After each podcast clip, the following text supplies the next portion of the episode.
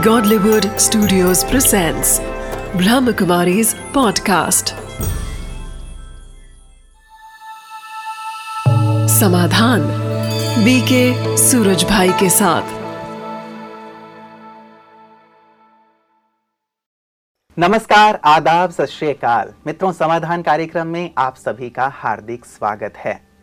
आप सभी ने बचपन में एक कहानी अवश्य सुनी होगी। कि एक पतली लकड़ी को तोड़ना आसान होता है। लेकिन यदि बहुत सारी लकड़ियाँ इकट्ठी कर दी जाएँ, एक गट्ठर बना दिया जाए तो उसे तोड़ना नामुमकिन हो जाता है। ठीक वैसे ही यदि समस्याओं में हम अकेले खड़े होते हैं तो हमारा टूटना निराश होना थकना हारना बहुत लाजमी होता है। कई बार हम बहुत ज़्यादा टूट जाते हैं जिससे बाहर निकलना सहज नहीं होता। लेकिन यदि हमारे पीछे एक परिवार है जो हमें मोरल रूप से सपोर्ट करता है, यदि वो परिवार हर परिस्थिति में हमारा साथ देता है तो निश्चित रूप से बड़ी से बड़ी बाधा को भी हम सहज रूप से पार कर लेते हैं।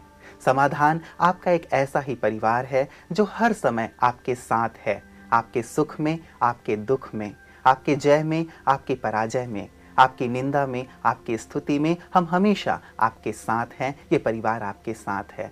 और हमें हमेशा समाधान देने के लिए हमारे साथ रहते हैं आदरणीय राजयोगी सूर्य भाई जी आइए उनका स्वागत करते हैं। प्राता जी, आपका बहुत बहुत स्वागत शुक्रिया। प्राता जी वो स्टोरी मुझे याद आ रही थी कि वास्तव में यदि अकेला व्यक्ति होता है तो बहुत ज़्यादा कठिनाई होती है उसे और उसे लगता है कि मैं किसके लिए करूँ मेरे साथ तो कोई है ही नहीं लेकिन जब हाँ। उसके। साथ कोई होता है एक परिवार होता है जो मोरल रूप से उसे सपोर्ट प्रदान करता है साथ देता है तो उसे लगता है कि मेरे साथ एक बड़ा परिवार है तो बड़ी से बड़ी बाधा भी सहज हो जाती है ऑटोमेटिकली जहाँ परिवार में बहुत प्यार है जहाँ बहुत अपनापन है और कोऑपरेशन की बहुत अच्छी फीलिंग है वहाँ स्वतः ही मनुष्य की शक्तियाँ बहुत बढ़ जाती हैं। और जहाँ मनुष्य अकेला है यदि उसके परिवार वाले उसे साथ न दे रहे हों तो इधर से जो नेगेटिव एनर्जी उसे आ रही है वो उसको बहुत वीक कर देती है और समस्याएँ उसे बहुत छोटी समस्या भी पहाड़ जैसी नज़र आने लगती है। इसलिए अगर अपनों से पॉजिटिविटी मिले उसमें भी विशेष रूप से स्नेह हम्म। और घर में खुशी का माहौल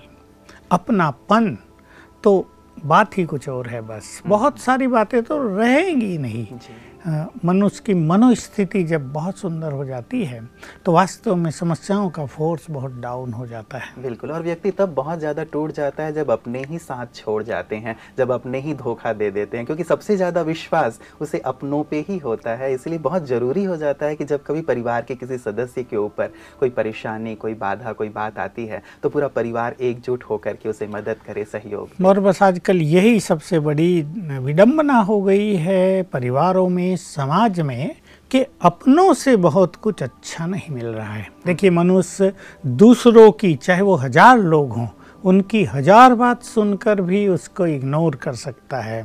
उसमें अपनी स्थिति को बहुत सुंदर रख सकता है।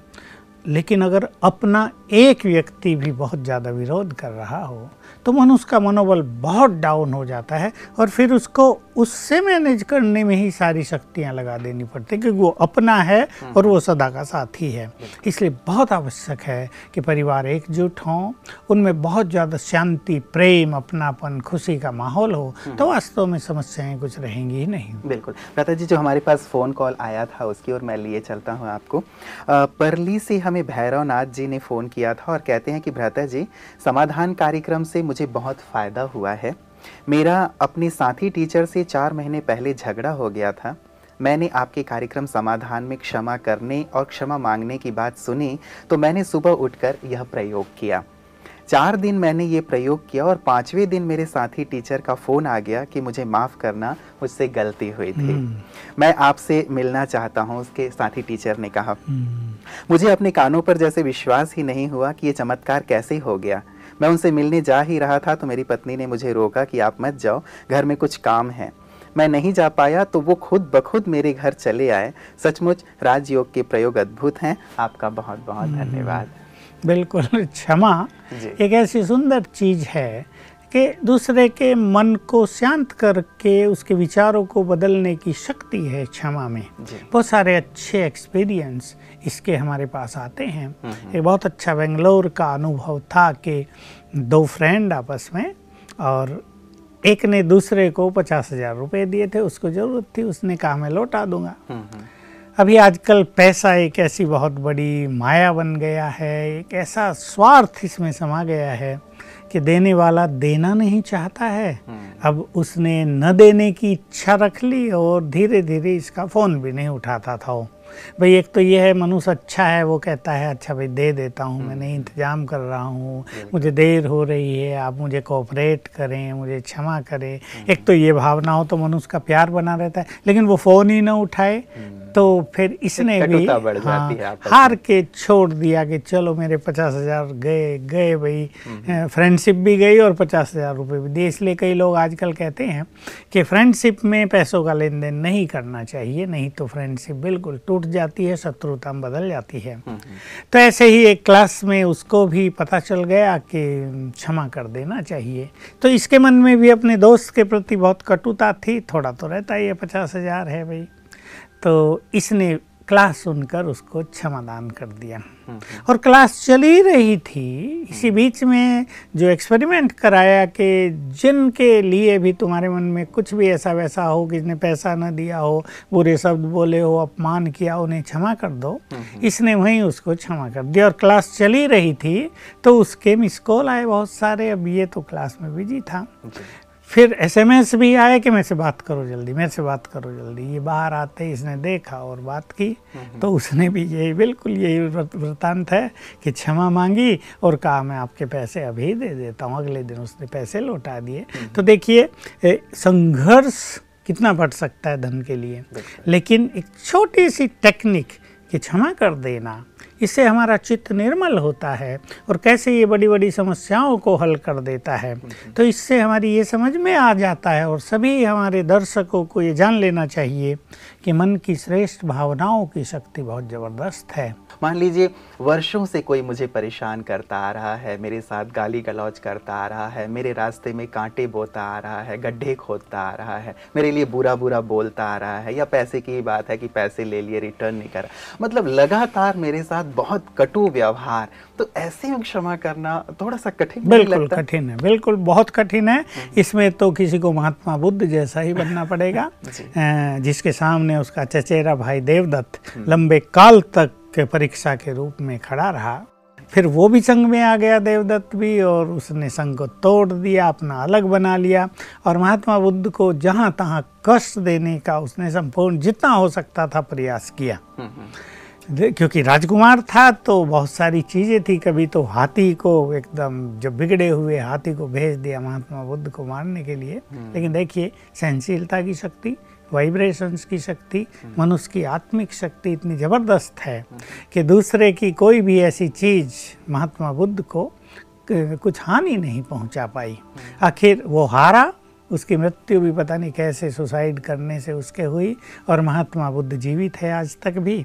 तो वास्तव में बहुत बड़ी शक्ति तो चाहिए क्षमा करने के लिए, लेकिन हमें अपने स्पिरिचुअल लेवल को ऊँचा तो उठाना ही पड़ेगा।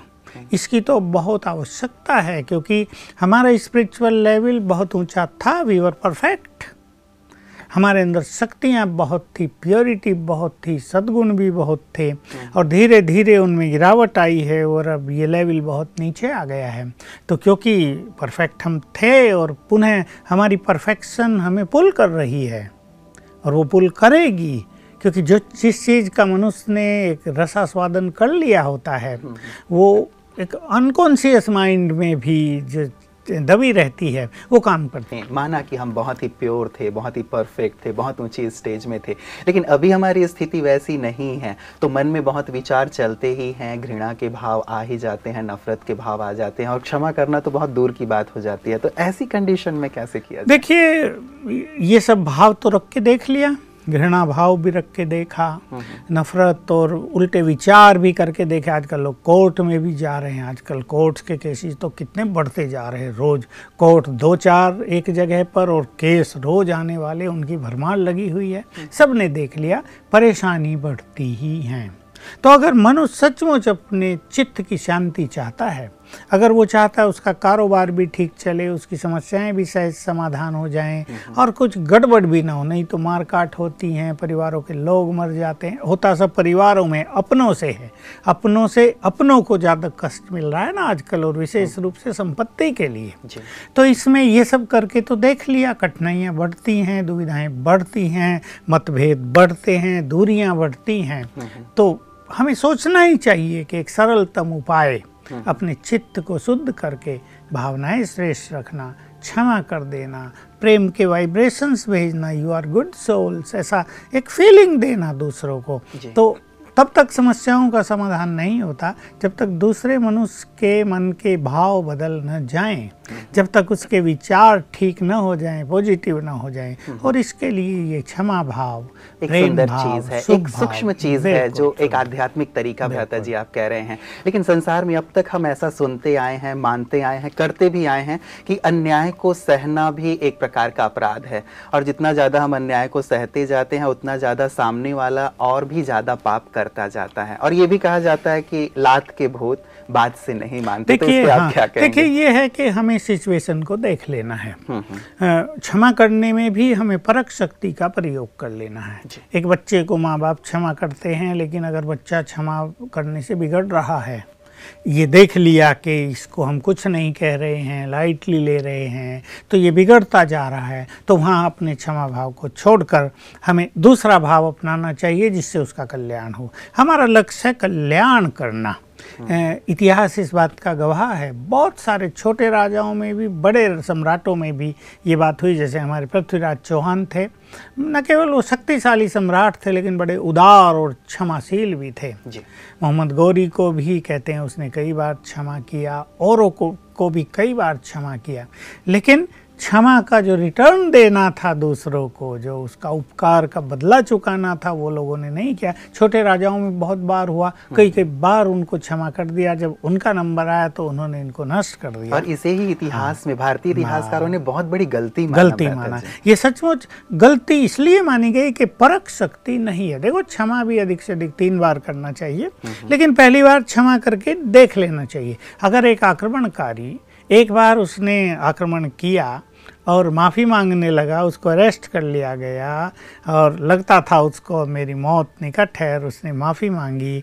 चरण छू लिए पैर धो दिए और उसने क्षमा कर दिया। लेकिन अगर वो दोबारा अटैक कर रहा है तो सम्राट को सोचना ही चाहिए कि ये व्यक्ति इसके मनोभाव इसकी कुछ कामनाएँ कुछ अलग हैं। तो उसको वहीं क्षमा भाव बदल देना चाहिए। फिर तो वो चाणक्य नीति अपनानी चाहिए कि जो सिर उठा रहा है उसका सिर खत्म कर दिया जाए। तो ये इसीलिए कहा गया उन लोगों ने क्योंकि चाणक्य जैसे जो लोग थे वो बहुत बुद्धिमान थे राजनीति के असली मर्म को जानने वाले थे। वो देखते थे कि राजाओं में एक आकांक्षा होती है।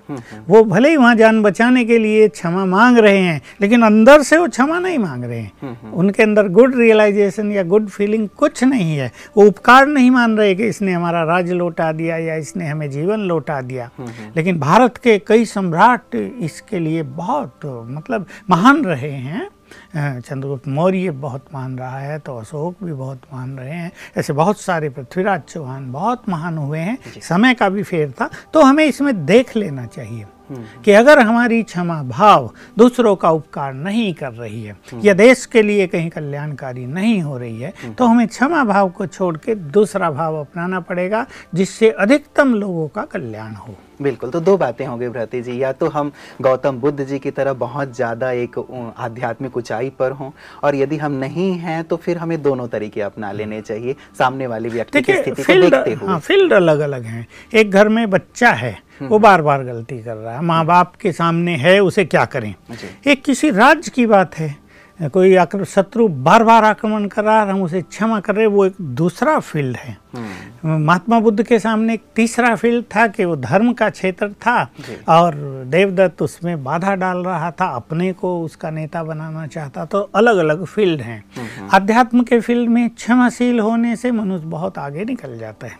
बच्चों के फ़ील्ड में बहुत क्षमाशील होने से बच्चे बिगड़ सकते हैं। और जो राज की बात है लड़ाई युद्धों की बात है उसमें बहुत सोच समझ के। हम्म, हम्म, परिणाम देखकर एक बार क्षमा कर दिया उसका परिणाम देख लिया जाए। वहाँ तो तीन बार की भी ज़रूरत नहीं।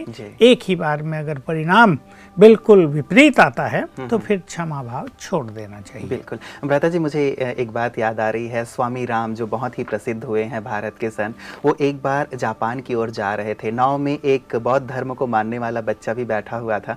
उन्होंने कहा कि तुम सब बौद्ध धर्म को मानते हो। गौतम बुद्ध तो भारत में हुए हैं। यदि वो भारत से जापान की ओर आते तो तुम क्या करते? तो उसने कहा कि मैं तो बिल्कुल पलक पावड़े बिछा देता जिस प्रकार से भी हो सकता था उनकी सेवा करता या उनका जो भी है स्वागत सम्मान करता। और फिर स्वामी राम ने पुनः कहा कि यदि गौतम बुद्ध आपके देश पे आक्रमण करने के लिए आते तो क्या करते? तो वो बालक तिलमिला गया उसने कहा तब तो मैं तलवार खींच लेता और उनका सिर कलम कर देता। तो शायद जो आप बात कह रहे हैं हर फ़ील्ड के लिए हमें बातों को समझना होगा। भ्राता जी जहाँ तक आध्यात्मिकता की बात है और क्षमा करने वाली बात है वो किस प्रकार से हम करें? जैसे इन्होंने अपना एक सुंदर अनुभव सुनाया कि मैंने क्षमा किया और एक अच्छा रिस्पांस मिला। हम हमारे साथ यदि कुछ ऐसा हो रहा है और अब तक हमने हर प्रकार की विधियाँ करके देख ली टिट फॉर टैट करके देख लिया लेकिन कुछ हो नहीं रहा है तो ये जो विधि आपने बताई है उसे थोड़ा सा हमारे दर्शकों को भी बताएँ ताकि वो भी घर बैठे से कर सकें। देखिए एक तो हमारी भावनाओं में जितनी पावर होती है पीछे उतनी भावनाएँ इफेक्टिवली काम करती हैं। मान लो एक व्यक्ति का स्पिरिचुअल लेवल बहुत ही लो है, उसके पास शक्तियाँ बहुत कम हैं और वो भी क्षमा कर रहा है तो उसकी क्षमा को लोग मज़ाक लेंगे। उसकी क्षमा इफ़ेक्टिव नहीं होगी। दूसरा व्यक्ति है, उसका स्पिरिचुअल लेवल बीच तक पहुँचा है। कुछ कुछ फ़ील्ड में उसकी क्षमा बड़ी काम करेगी लोग बदलते नज़र आएँगे। लेकिन एक तीसरा व्यक्ति है जिसके अंदर बहुत शक्तियाँ हैं बहुत प्योरिटी है और जिसने विश्व कल्याण की भावना से अपने मन को भरपूर कर लिया है। जिसके मन में किसी के लिए भी घृणा भाव नहीं रहा है बदले की भावना नहीं रही है किसी को कष्ट देने की कोई इच्छा नहीं रही है ऐसा व्यक्ति जब दूसरों के लिए शुभ भावनाएँ रखता है या उन्हें क्षमा कर देता है तो बहुत ही प्रभावशाली रूप से इसका काम होता है। दूसरों में एक बहुत विशाल परिवर्तन होते हैं और दूसरे लोग इनकी महानताओं को नमस्कार करते हैं। मज़ाक नहीं करेंगे ये नहीं सोचेंगे ये तो कायर है ये तो कमज़ोर है बदला नहीं ले सकता तो क्षमा कर रहा है। ऐसे कुछ होता नहीं है तो चलो सोच रहा है क्षमा कर देते हैं ये कमज़ोर है ये ऐसा वैसा बात करते हैं। लेकिन लोग ये बात कहते ज़रूर लेकिन जो बहुत ऊंचाई पर पहुँचा हुआ है, उसकी क्षमा, उसकी महानता मानी जाएगी। जिसका लेवल बहुत डाउन है, बहुत लो है, उसकी क्षमाशीलता दूसरों के लिए हँसी मज़ाक का कारण बन जाएगी। तो पहली ज़रूरत है, हम योग शक्ति के द्वारा, राजयोग के द्वारा अपनी स्पिरिचुअल पावर को बढ़ाएँ, यानी अपने मन की शक्ति को बढ़ाएँ। फिर जब हम किसी भी आत्मा के लिए प्रेम के और शुभ भावनाओं के वाइब्रेशंस भेजेंगे तो ये वाइब्रेशंस तुरंत उन पर काम करेंगे। ऐसा हो ही नहीं सकता कि एक श्रेष्ठ योगी की शुभ भावनाएँ दूसरों में परिवर्तन न लाएँ। थोड़ा बहुत समय लग सकता है। डिपेंड करता है कि उस व्यक्ति में उस कड़े संस्कार का कितना फोर्स है कितनी कटुता है कितनी गहरी जड़ें जमा चुके हैं वो संस्कार उसके अंदर। लेकिन एक महान आत्मा की शुभ भावनाएँ तेज़ी से काम करती हैं इसलिए हम अपने योग की शक्ति को बहुत बढ़ाएँ फिर हमारी शुभ भावनाएँ और क्षमा भाव। सचमुच हमारी महानता होंगी और ये दूसरों पे काम करेंगे। इसलिए इसके साथ हम पहले दूसरों को स्वमान के अच्छे वाइब्रेशंस भेजा करें। जैसे मान लो एक व्यक्ति ने कुछ भी हमसे उसका हिसाब किताब है वो हमें कष्ट पहुँचा रहा है। हम पहले उसको ऐसी भावनाएँ भेजेंगे ही और she is a good person बहुत महान है वो व्यक्ति। हम दोनों ही भगवान के बच्चे हैं there for we are brothers और ब्रदर्स एंड सिस्टर्स ये गुड फीलिंग हम एक हैं। अपनापन इससे आएगा। और अपने को लाए मैं तो विश्व कल्याणकारी हूँ। मुझे तो सबका कल्याण करना है। भगवान ने मुझे बहुत बड़ा काम बहुत बड़ी ज़िम्मेदारी दी है सबका कल्याण करने की। तो मुझसे तो सबको अच्छी फीलिंग्स ही जानी चाहिए। वो मेरा अच्छा मित्र है। ऐसा करके फिर क्षमा करें उसको कि तुमने जो कुछ भी हमारे साथ किया।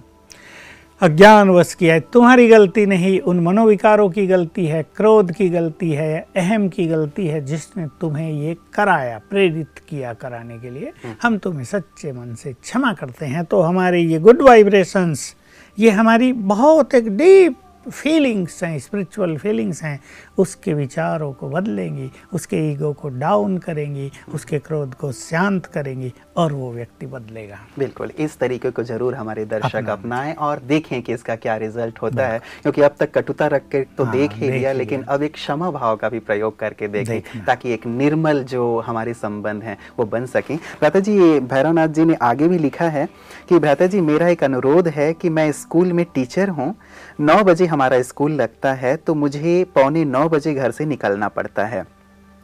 मैं केवल संडे को ही समाधान देख पाता हूँ।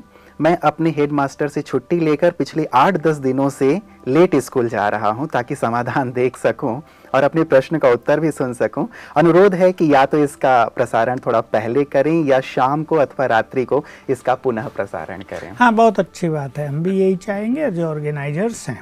उन तक इनकी बात ये पहुँचा दी जाए क्योंकि बहुत इफ़ेक्टिव हो रहा है बहुत ही लोग इससे सीख रहे हैं जैसे हमें फीडबैक आ रही है।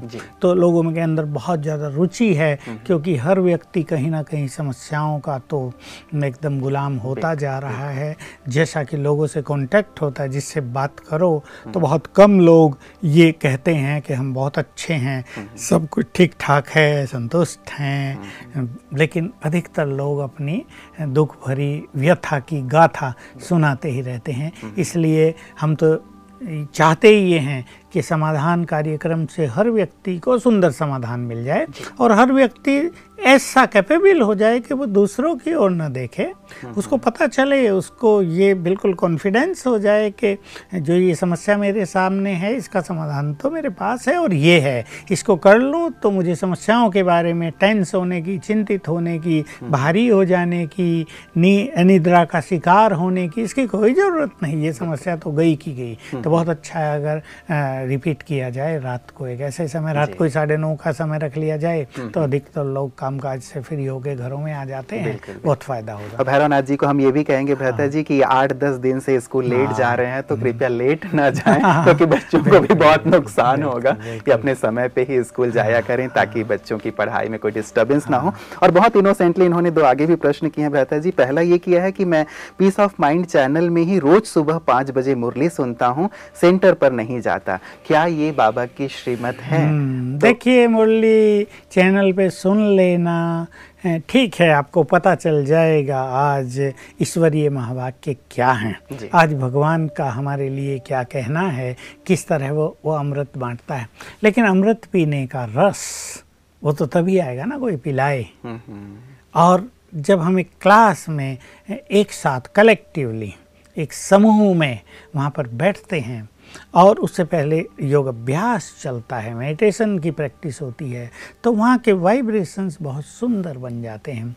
और न केवल ईश्वरीय महावाक्य सुनने तक हमारा लक्ष्य है लेकिन उनको जीवन में अपना लेना उनका एक बहुत ज़्यादा सुख और अलौकिक रस जीवन में भर लेना क्योंकि वो एक एक महावाक्य केवल ज्ञान वृद्धि के लिए नहीं वो सुखों की वृद्धि के लिए है।